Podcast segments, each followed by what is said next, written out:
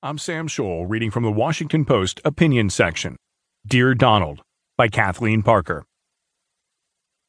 George W. Bush's speech this last week at a forum hosted by his eponymous institute might as well have been titled Dear Donald. The 43rd president all but called out the current president by name as he lamented the tone and character of today's political rhetoric.